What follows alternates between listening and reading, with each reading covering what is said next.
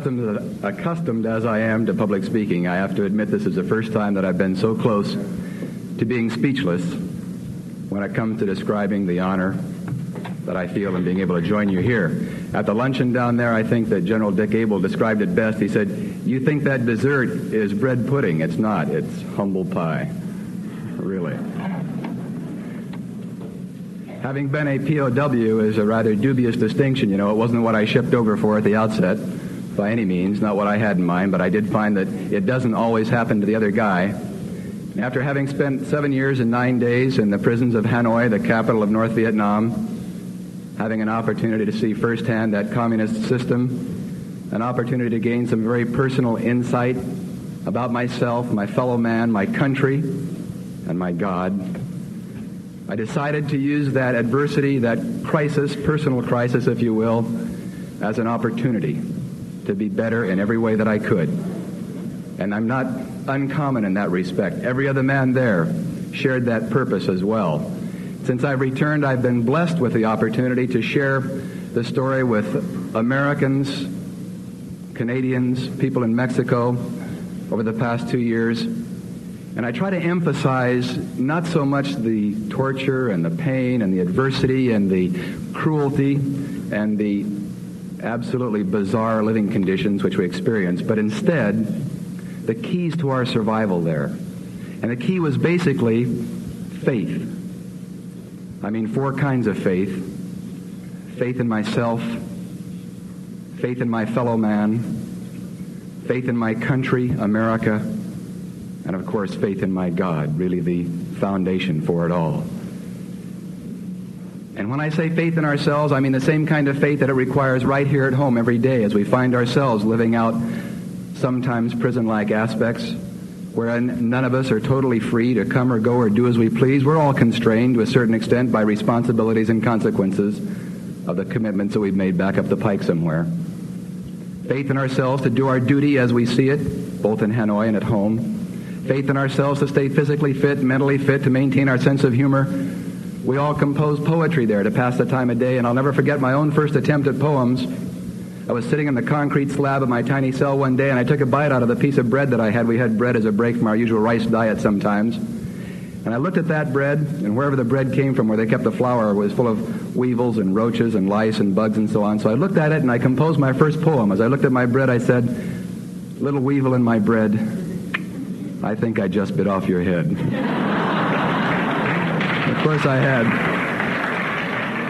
But that sense of humor was so essential faith in one another to sustain each other. We had a communication system that we used covertly because if you were caught communicating with one another when you were separ- separated by solitary or isolation, you were punished severely. We used a system called tap code, tapping on the walls, and I'm going to do this quick, and I know you're quick enough to get it. Tap code is based upon 25 letters of our alphabet. Leave out the letter K because you can substitute a C. It makes the same sound most of the time.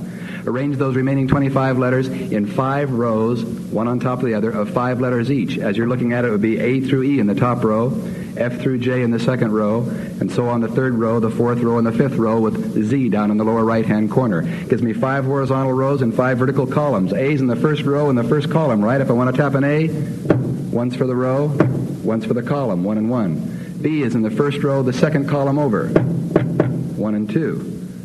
C is first row, third column over. One and three. F, second row, first column. Two, one, and so on. Z, five and five down in the corner. So if I want to spell something like Academy, A, C, A, B, E, M, Y. Or if achievement, A, achievement, A, C H I E B E M E N So you see how fast we could go, and that's what really sustained us.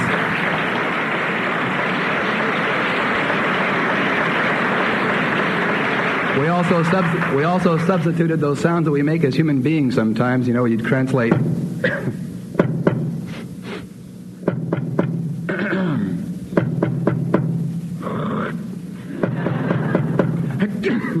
so you could cough and hack and sputter and spit all day long and really communicate, and they never got wise to that. You know, I mean, taking care of ourselves, keeping faith in our country, in that overwhelming wave of negative propaganda that, that they supplied for us each day. The only way that you could keep faith sometime was to reach way back into your past.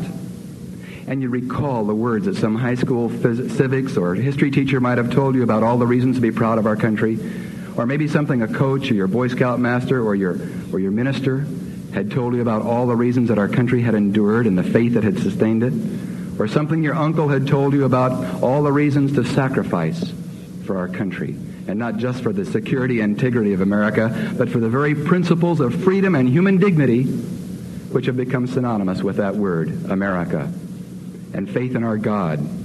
The first two English words that I saw scratched on a cell wall there when I first was captured were simply two words with an equal sign between them, and it said, God equals strength.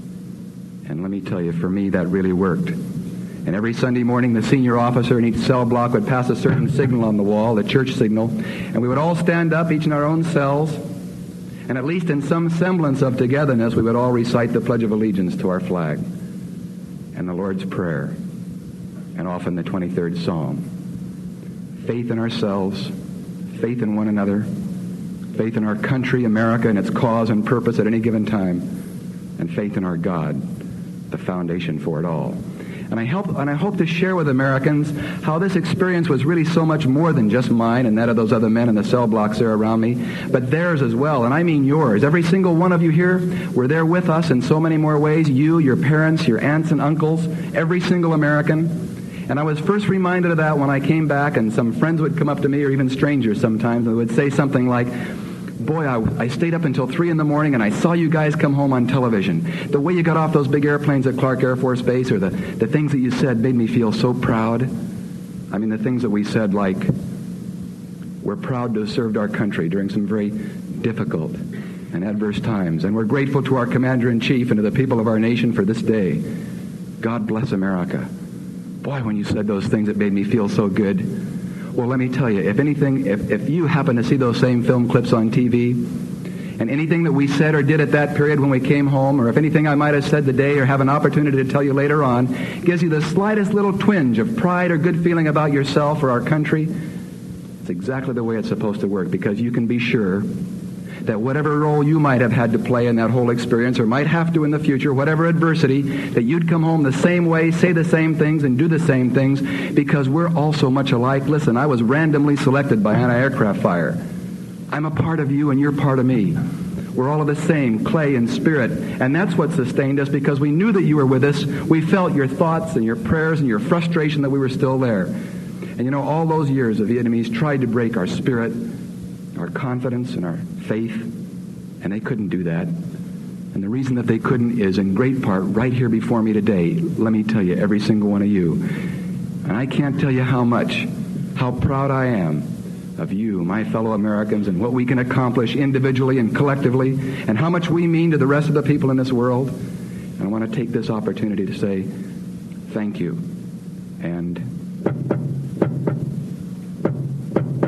that's GB and it means God bless.